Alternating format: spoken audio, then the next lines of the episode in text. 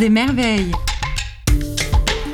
C'est Valérie, préparatrice mentale. Viens découvrir des expériences de vie captivantes, inspirantes. Allez, on part ensemble explorer ces vibrations, ces kiffs qui t'animent, le génie authentique qui donne du sens à nos vies. C'est ton podcast qui révèle les talents. Bonjour Adèle. Bonjour Valérie. Bon Adèle, on se connaît depuis quelques années. Est-ce que tu peux euh, rappeler à nos auditeurs, nos auditrices, euh, dans quel contexte eh bien, on s'est euh, on s'est rencontrés? J'y réfléchissais tout à l'heure, donc ça fait une dizaine d'années qu'on se connaît. Déjà? Donc ça commence à faire, oui. Parce qu'on s'est connus pour... Enfin, lorsque j'ai dû passer mon bac, l'année de, de, ma terminale, donc ça fait, ça fait bien dix ans maintenant. oui, et puis tu pratiquais l'équitation aussi, hein on avait beaucoup discuté de ce sujet-là. Bah, en fait, on s'est vu à plein de de moments un peu, euh, je sais pas comment dire, décisifs de ma vie. Le passage du bac pour lequel tu m'as aidé, après le, le, cheval et puis plein d'autres euh, entre, entre temps. Alors, où en es-tu, Adèle, aujourd'hui? Depuis dix ans, il y a plein de choses qui ont changé après mes, mes études. Donc aujourd'hui, je pratique plus du tout l'équitation, plus du tout le, le, la compétition qui était pourtant quelque chose que j'aimais beaucoup, mais j'ai arrêté avec les études. Puis je me suis lancé un, un nouveau projet, puisque ça fait trois mois que j'ai créé mon entreprise. Alors, tu vas peut-être nous dire, un, nous en dire un peu plus. C'est une entreprise qui s'appelle le Moulin d'Adèle. C'est bien ça?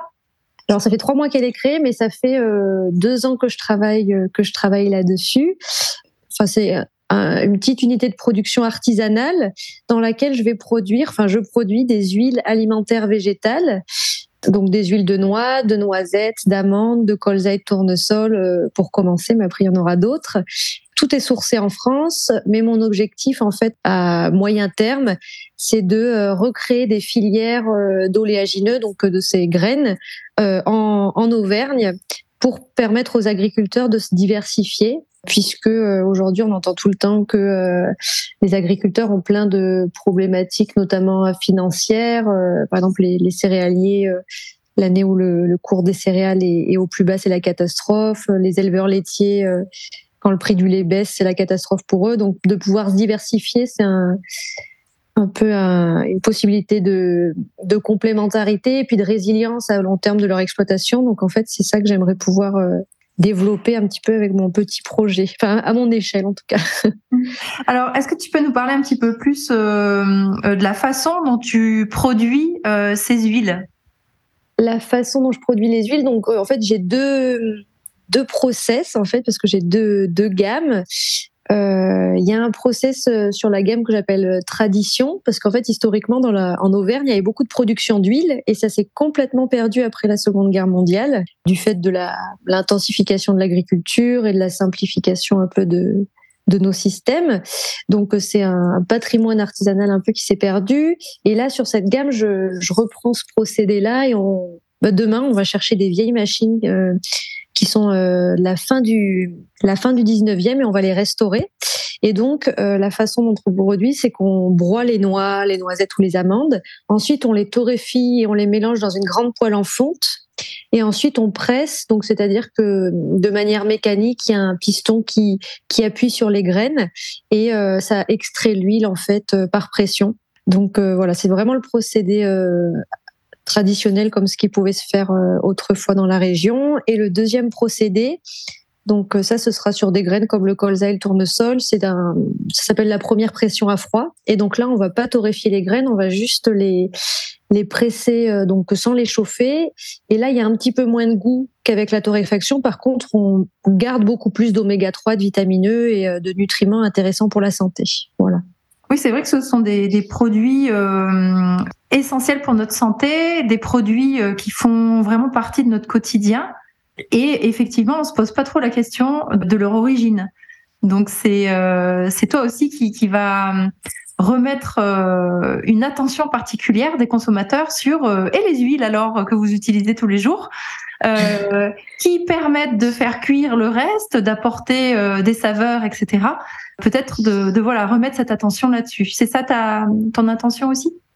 Oui, alors en fait c'est vrai que ce qu'on a pu voir après, je sais pas, c'était plutôt dans les années 2000, mais les gens ont un peu délaissé les, tout ce qui était matière grasse, lipides.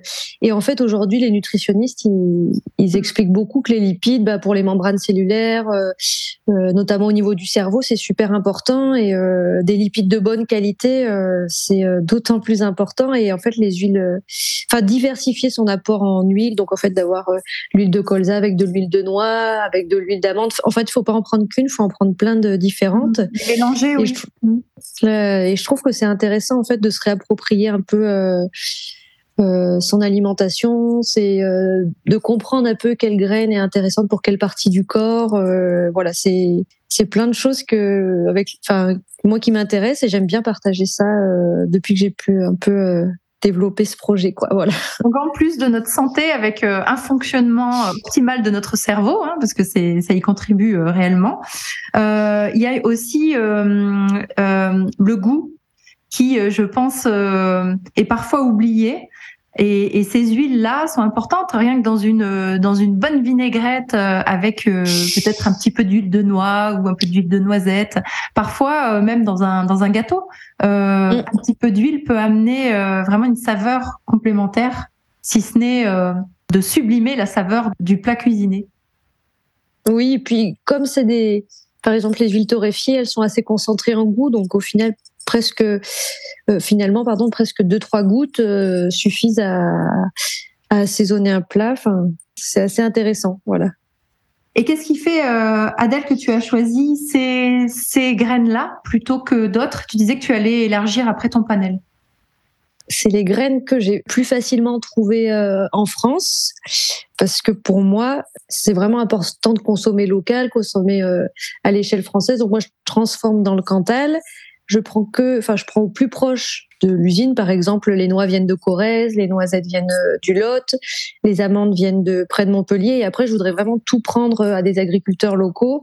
Donc, euh, c'est vraiment les graines que je suis sûre que l'origine est l'origine et la manière de production est, est acceptable pour tous et permet de voilà, en plus d'avoir euh, une, bonne santé, d'avoir un impact carbone plus faible euh, et d'avoir euh, des conditions de travail pour les agriculteurs intéressantes. Hum. Donc tu es dans le Cantal et donc ta mission va peut-être être alors d'aller démarcher les agriculteurs pour leur proposer une diversification pour qu'après justement tu puisses transformer leurs produits et leur expliquer euh, que cette diversification va être plutôt euh, bénéfique pour euh, pour leurs finances et puis pour une certaine sûreté de l'avenir aussi.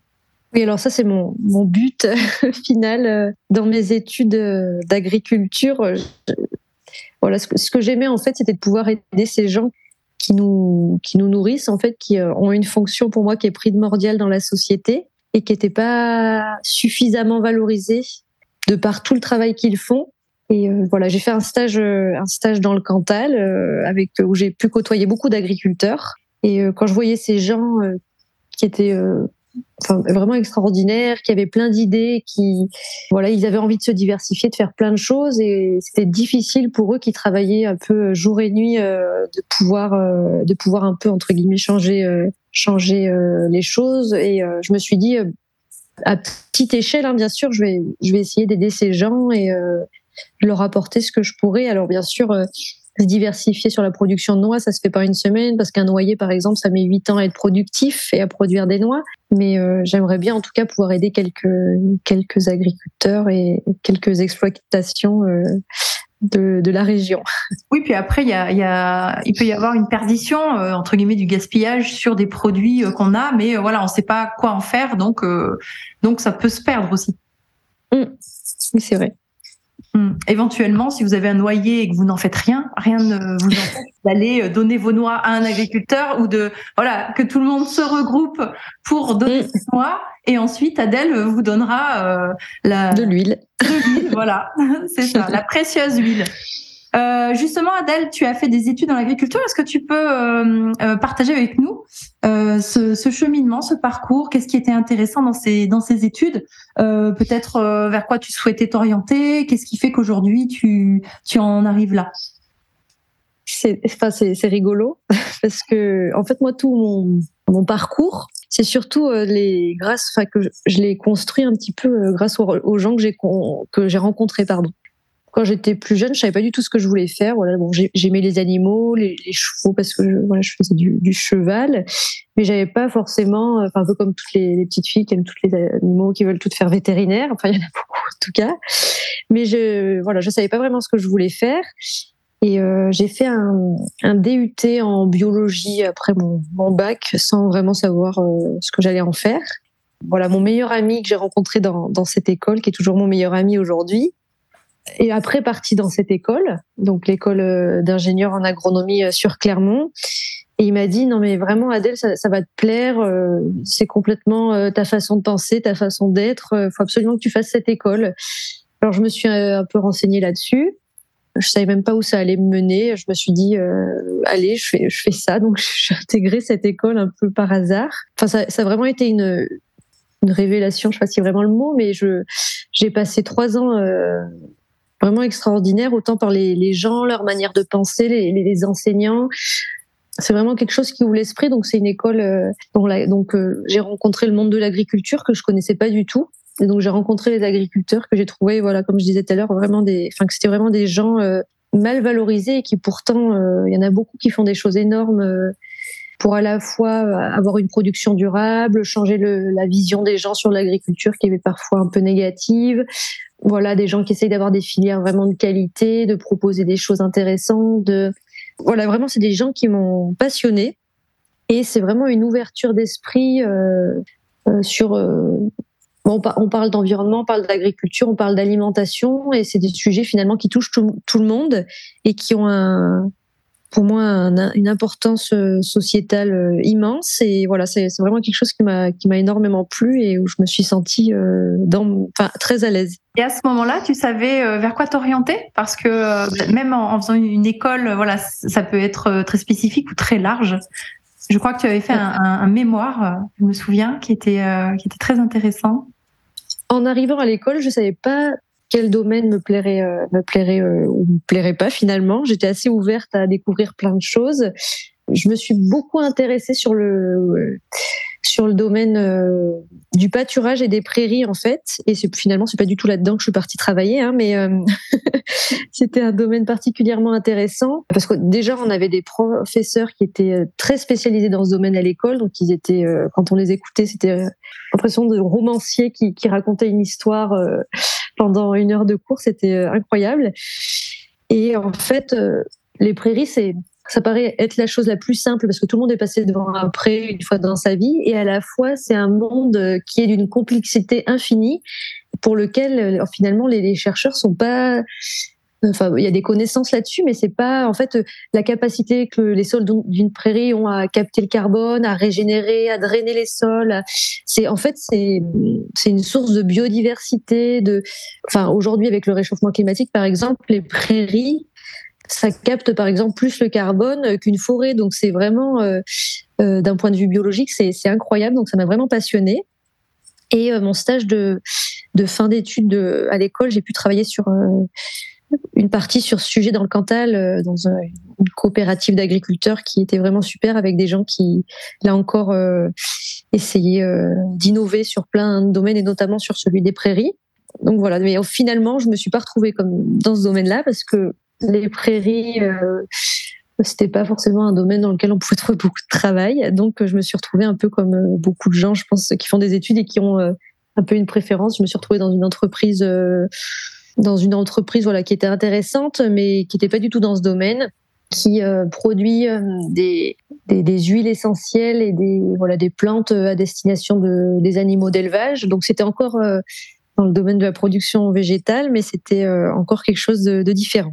C'est vrai que ce, ce, domaine des, des, prairies donne envie euh, d'en découvrir un peu plus parce que on, parle des forêts, etc. Et les prairies, euh, telles que tu nous les décris, sont un patrimoine euh, précieux également contre le réchauffement climatique et, on les oublie totalement. Bravo de t'être intéressé à, à, ce sujet-là et, et j'espère que les recherches vont pouvoir avancer. Euh, C'était un peu trop novateur peut-être, pourtant c'est si simple. Oui, et puis ce enfin moi, ce qui m'intéressait, euh, c'est qu'aujourd'hui, on entend beaucoup de choses sur le fait que, par exemple, l'élevage, c'est une un peu une catastrophe climatique. la consommation de viande, voilà, il y a beaucoup de, sujets sur le fait qu'il faut réduire sa consommation de viande et c'est certain. Mais c'est vrai que sans, sans l'élevage, il n'y aurait plus de prairies aujourd'hui. Et même s'il y a de l'élevage voilà, qui utilise plus beaucoup de prairies, par exemple, en Auvergne, dans le Massif central, on a quand même de la chance de pouvoir avoir des belles prairies et c'est aussi grâce au patrimoine des éleveurs de la région qui ont entretenu euh, nos paysages.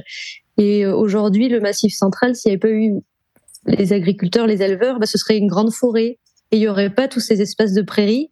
C'est vrai qu'il faut réduire sa consommation de viande, mais on peut aussi en manger de la bien meilleure et euh, notamment la viande qui permet de conserver euh, voilà ce patrimoine, ces prairies et qui ont en plus un intérêt environnemental euh, incroyable. Donc euh, voilà, c'est pour ça que il y avait la prairie en tant que telle et puis aussi cet aspect de dire l'élevage.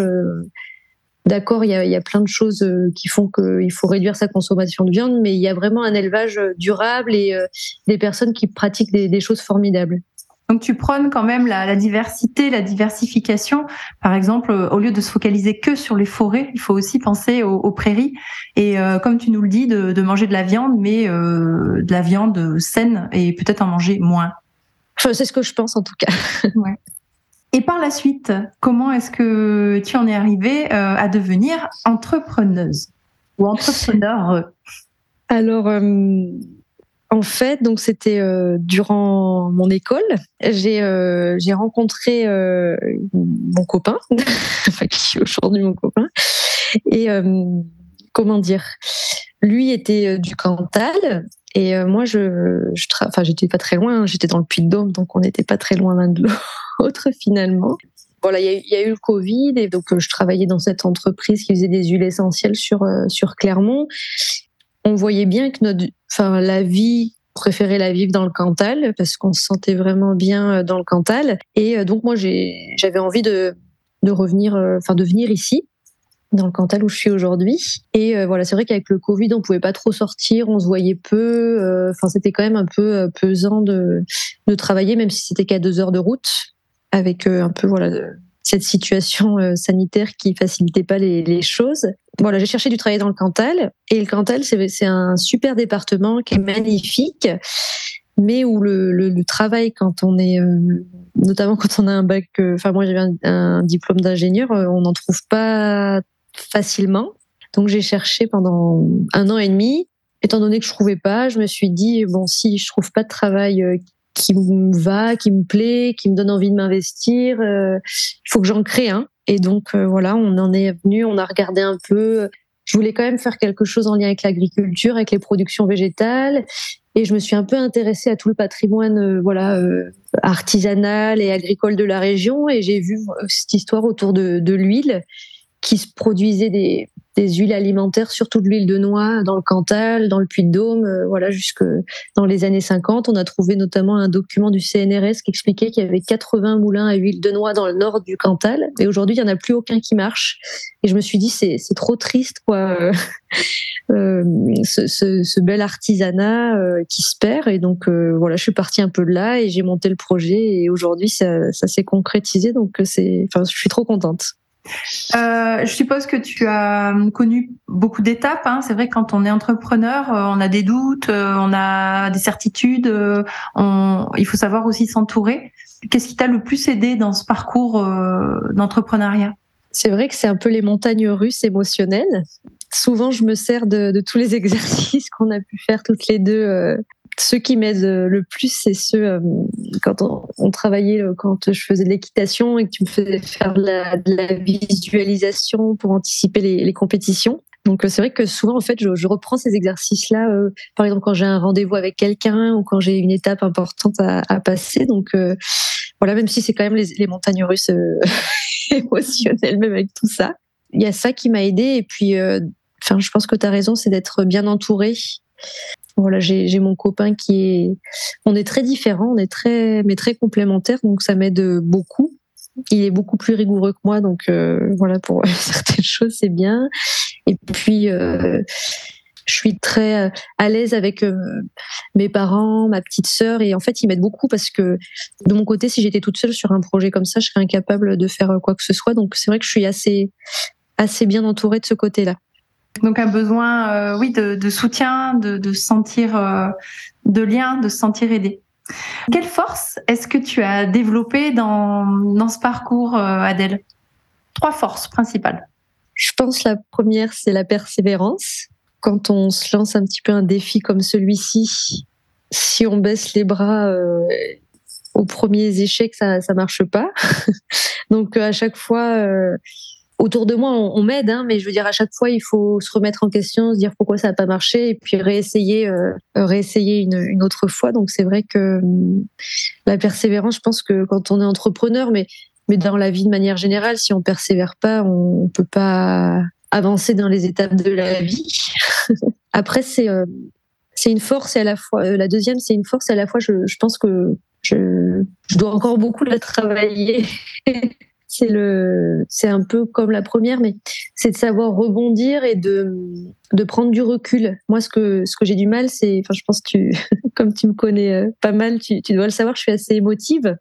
Donc, des fois, je me focalise sur des, sur des choses qui, bon, qui, qui peuvent paraître importantes, mais euh, qui finalement, quand on prend du recul, ne sont pas tant que ça. Et euh, si on prend d'un autre angle, comme tu me permets, enfin quand on, comme on en discutait aussi souvent sur plein de sujets, euh, si on prend d'un autre angle ou l'angle de la personne qui est en face de soi, en fait, on se dit mais il n'y a pas à, avoir une montagne devant soi comme comme on peut, comme ça peut être le cas. Donc voilà, de prendre du recul. Vraiment, tout ça, ça m'a permis de de pouvoir un peu expérimenter ça, même si c'est pas toujours évident. D'essayer d'observer euh, sous un autre angle. On peut parler de position méta, c'est-à-dire on va plus euh, se placer voilà en observateur et euh, pourquoi pas, si on y arrive, de de pouvoir observer effectivement avec d'autres yeux sous un autre angle. Se mettre à la place aussi des personnes avec qui on interagit. C'est valable pour tout aussi. Hein oui, c'est vrai. Mais c'est pas toujours. Enfin, c'est pas inné. Je trouve que c'est pas ça, ça, dépend certainement des personnes, mais moi, je trouve que c'est pas toujours euh, inné. Effectivement, c'est pas toujours très simple. Et ta troisième force? Alors ça, c'est plutôt quelque chose qu'on me qu'on m'a dit. Je saurais bien l'expliquer, c'est que ça, tout ça, finalement, ça permet d'être assez adaptable à plein de situations, en fait. Et euh, euh, bon, il y a l'entrepreneuriat, mais qui permet de l'être, mais voilà, d'avoir plein de situations, plein de gens qu'on rencontre qui sont complètement différents, euh, des choses qui peuvent être parfois négatives. Par exemple, euh, des fois, je vais voir de. Enfin, je me souviens d'un. Le premier monsieur que je, monsieur que je suis allée voir pour lui présenter mon huile, quand on avait fait les essais, on y avait travaillé pendant des mois et des mois, on avait fait 10 recettes différentes sur l'huile de noix. J'arrive euh, chez un restaurateur qui est super d'ailleurs, et je lui fais goûter mon huile de noix.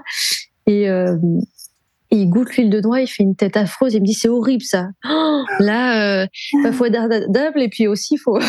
faut, accueillir le, truc.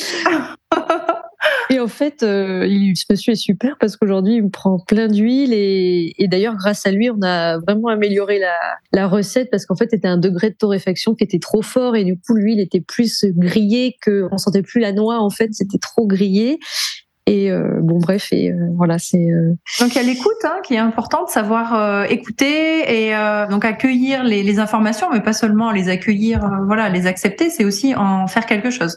Oui, j'ai pas du tout pris ça comme négatif et mais c'est vrai que ça déstabilise un petit peu, mais ah oui. Voilà, et puis il a été très content en fait que je réagisse bien et que je lui dise mais comment alors vous, vous l'auriez fait un petit peu euh, différemment? Qu'est-ce que vous auriez fait? Et en fait, euh, maintenant, à chaque fois que je fais goûter mon huile de noix, les gens ils disent oh, vraiment, elle est très très bonne cette huile de noix. Donc je me dis bon, j'ai bien fait. Heureusement qu'il a fait cette tête horrible parce que ça se trouve personne n'aurait jamais osé. Tout le monde m'aurait dit elle est bonne, sachant qu'elle était pas super.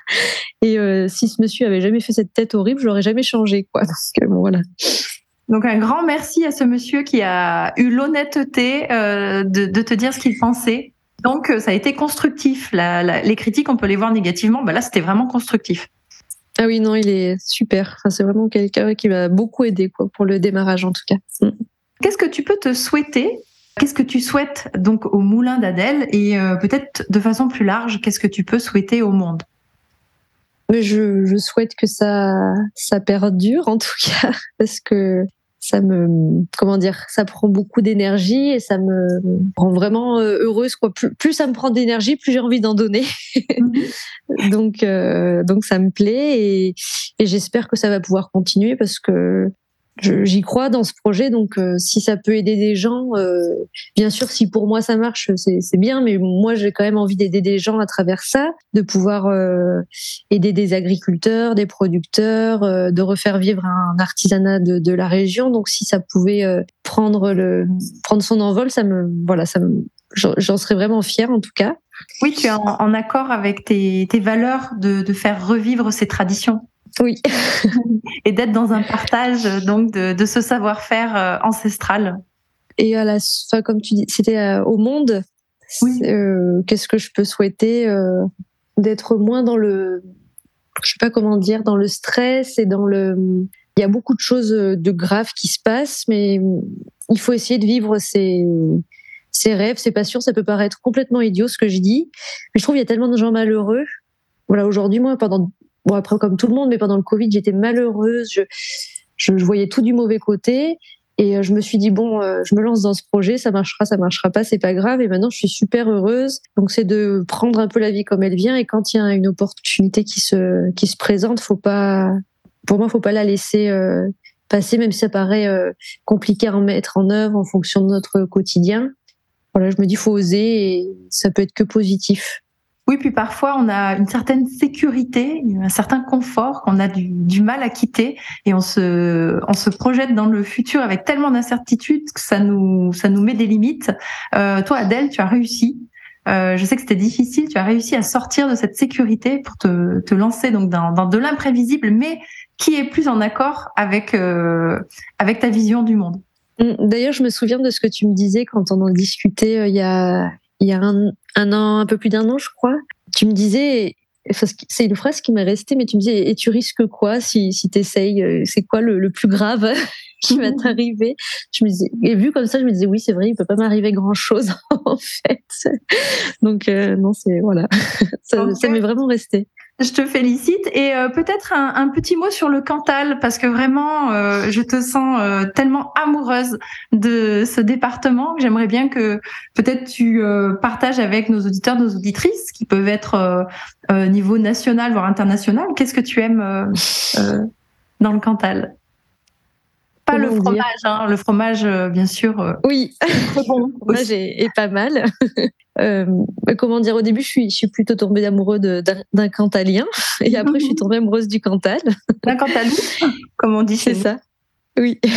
Et euh, non, les, les, gens du Cantal, c'est des gens qui paraissent tout ce qu'on dit sur le, Cantal, c'est souvent vrai, voilà, qui au début paraissent un peu froids, et quand il, quand on les connaît, c'est des gens d'une gentillesse euh, enfin ils, accueillent tout le monde bras, ouverts. En fait, c'est incroyable euh, Enfin, c'est des gens très généreux, malgré le, premier abord, en fait. Et ils donneraient euh, tout ce qu'ils ont.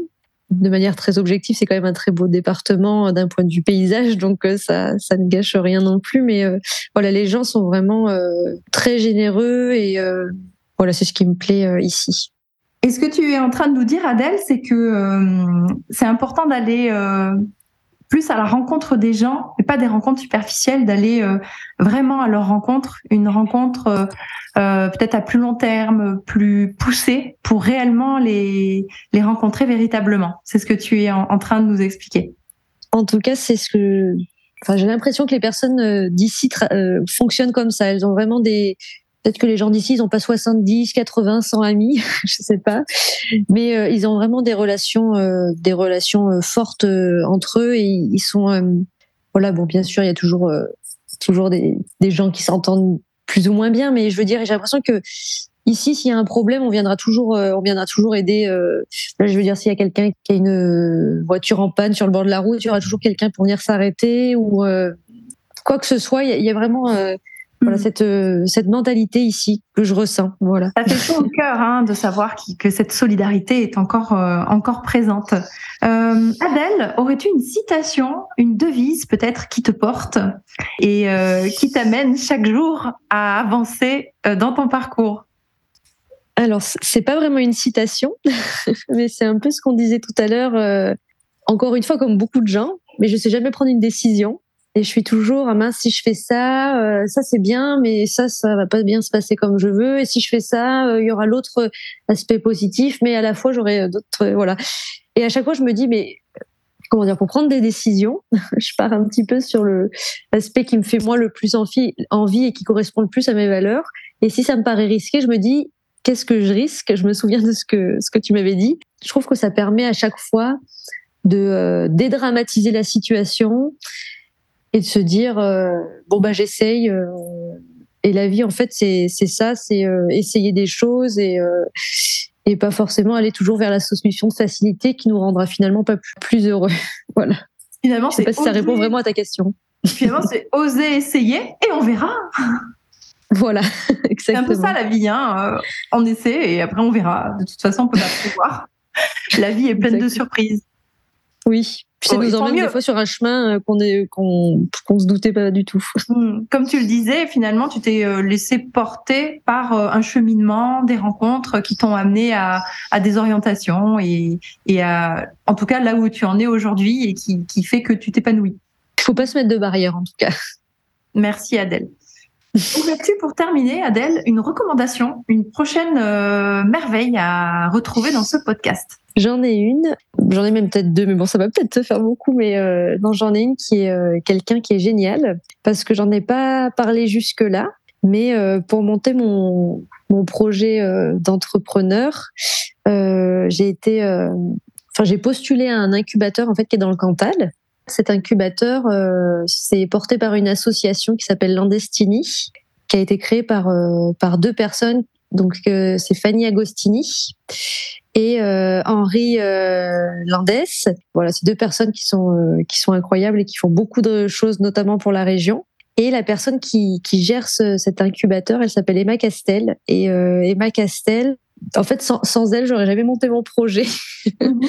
Parce que un peu à chaque fois où je disais non mais là, euh, en fait, elle a un peu la même vision des choses que toi. À chaque fois que je disais mais ça, je vais pas y arriver, elle me mettait complètement d'un autre aspect. Et en fait, elle me dit mais en fait, c'est hyper facile, faut juste le voir euh, sous un autre angle. C'est quelqu'un en fait, elle habitait à Paris, elle travaillait à Paris et puis elle a un peu, euh, voilà, après le le Covid, tout ça, je pense, voilà, elle a changé de, cap et elle est elle est venue faire ça dans le Cantal et et c'est quelqu'un qui apporte une vision des choses euh, complètement novatrice pour la région. Parce que c'est vrai que des fois ici, euh, les gens, euh, voilà, ils sont très attachés au territoire, donc ils partent pas forcément à l'extérieur. Et des fois, d'avoir une vision de quelqu'un sur le territoire qui est de l'extérieur, c'est ça fait vraiment grandir. Et Emma, elle a vraiment cette vision-là. Et voilà, l'incubateur, il est spécialisé bon, en agriculture, en alimentation, en environnement. Et euh, sur cette question euh, de durabilité de, des systèmes, de notre alimentation, elle est, elle est euh, vraiment novatrice. Et voilà, c'est quelqu'un qui, en plus d'avoir vraiment une belle vision sur ces questions-là, elle est hyper inspirante, hyper motivante. Et voilà, vraiment, moi, sans elle, j'aurais jamais, jamais monté mon projet. Donc, hmm. je pense que si tu lui poses des questions, elle, sera géniale. Avec grand plaisir. Une deuxième recommandation? Euh, Henri, Henri euh, parce que justement il a il a créé ce, cette association avec sa sa compagne et euh, voilà c'est c'est un peu plus celui avec que j'ai pu côtoyer parce qu'il gère un petit peu plus le l'incubateur aussi euh, avec Emma Castel et c'est lui et, Fanny Agostini c'est des gens qui un peu de la même manière qu'Emma ils sont voilà inspirant et ça fait du bien sur le sur le territoire d'avoir cette cet aspect neuf. Et puis ils sont quand même très dynamiques parce qu'ils lancent plein de projets euh, voilà plein de projets intéressants. Euh, ils, font euh, ils appellent ça la coupe du monde du potager. Donc euh, ils, font faire des potagers coupe de France pardon du monde. Ils, ils demandent aux gens de de, créer des potagers dans les écoles, chez des particuliers.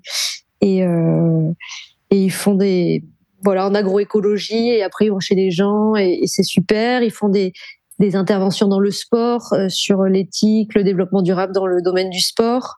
Et ils ont créé cet incubateur dans le Cantal. Je veux dire, les incubateurs euh, d'entreprises, on, les voit rarement en zone rurale finalement. Et eux, ils sont arrivés ils ont créé un truc euh super avec des intervenants super. Et je trouve que pour un département comme le Cantal, c'est vraiment une force de pouvoir avoir des gens comme ça.